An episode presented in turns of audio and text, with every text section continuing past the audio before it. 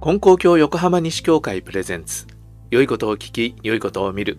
月水金とお届けしています。こんにちは山田真嗣です。このポッドキャストでは信仰をもとにした幸せな生き方を提案しています。今日は二代金光様の遺言についてお話ししたいと思います。金光様というのは教祖様が初代でずっとご本部でお結界でお取り次ぎの御用をしておられる方を金光様とお呼びしています。えお取り次ぎというのは神様と人間の間に入って人間の願いとかお礼とかお詫びとか愚痴とかそういうものを聞いてくださって神様に届けてくださる。そして神様の教えを人間に伝えて人間が過ちなく生きられるようにえー、導いてくださる。それがお取り次ぎというのですがそれは教祖様が始められてそれでその後受け継がれたのが二代金光様。そしてその後3代4代5代6代の金光様が受け継いでおられてそしてまた世界中の教会でも同じようにそのお取り次ぎが行われているというのがまあ金光教なんですけど、まあ、とにかくその2代目の金光様が亡くなったのが12月20日、そしてそれが明治26年1893年でした。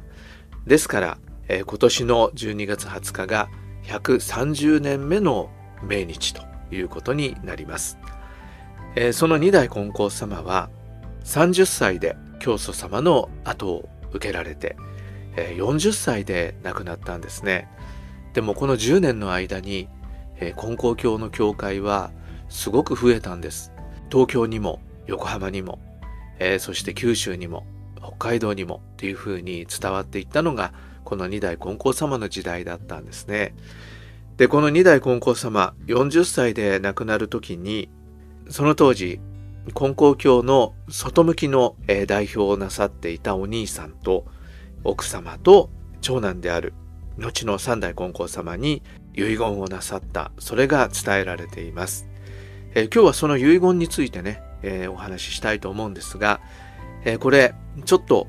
え昔の言葉で書いてあるので、まあ、今風の言葉に翻訳しながら読んでみたいと思います。私は6歳の時に死ぬところを親様の一心の願いによって助けていただきました。それは神様のおかげなればこそでした。40歳まで生きて子供も8人も成長させてもらい、日々珍しいものをいただいて、長者といえどもこのような暮らしはできないと思います。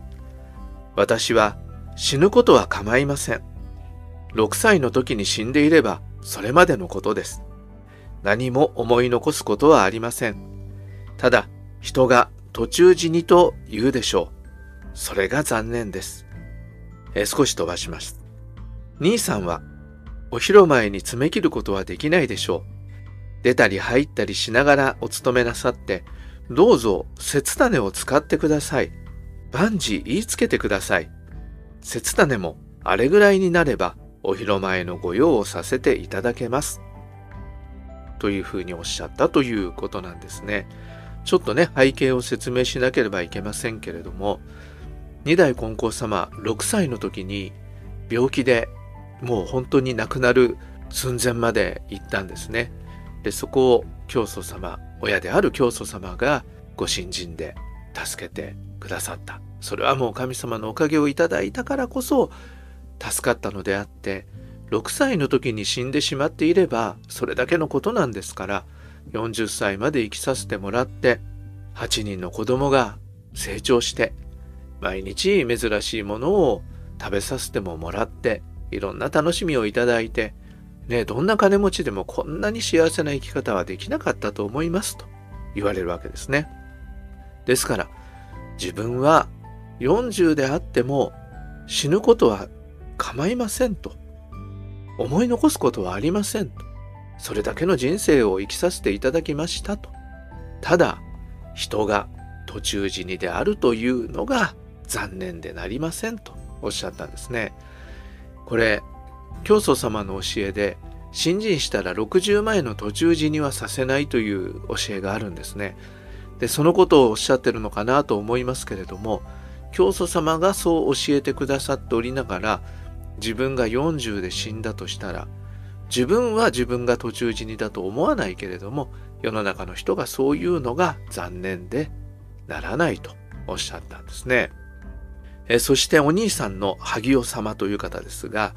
えこの方は外向きの御用をなさっていたのでお昼前に座りきって信者さんの願いを聞き取って神様にお祈りするというような御用はできないでしょうと。だから節種を使ってくださいと。長男の節種様。まだ13歳だったんですね。だけども、まあ当時の13歳は今の13歳とは比べ物にならないぐらい、あの、大人ですから、えー、もうね、できると。二代金光様は、もう節種はあれぐらいになればできますと。まあそうは言ってもね、お子さんでしたから、それは三代金光様にしてみれば、大変なね、辛いことも終わりだったと思いますけれども、二代金光様はそうおっしゃったんですね。それで、三代金光様13歳からご用なさったんですが、ここにね、このご遺言に僕はやっぱりすごい新人の力っていうのを感じるんです。一つは、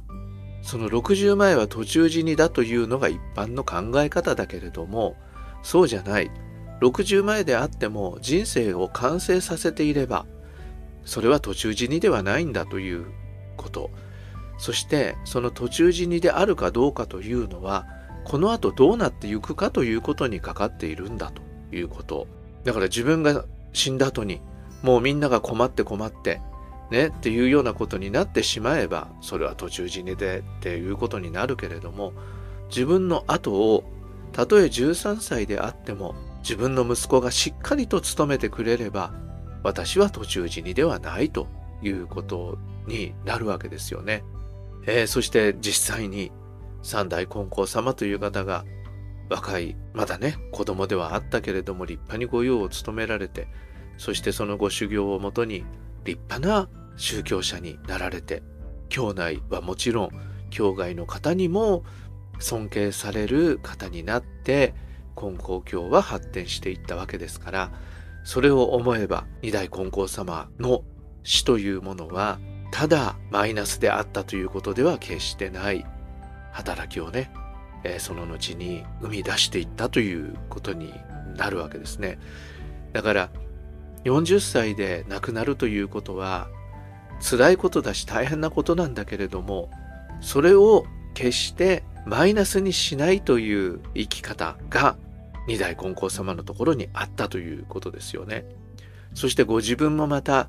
6歳の時に死んだところをいただいた命であるとか、これまで子供たちをいただいて育てさせてもらって、いろいろな喜びを感じてきたのであるから、私の人生は幸せな人生であったというふうに、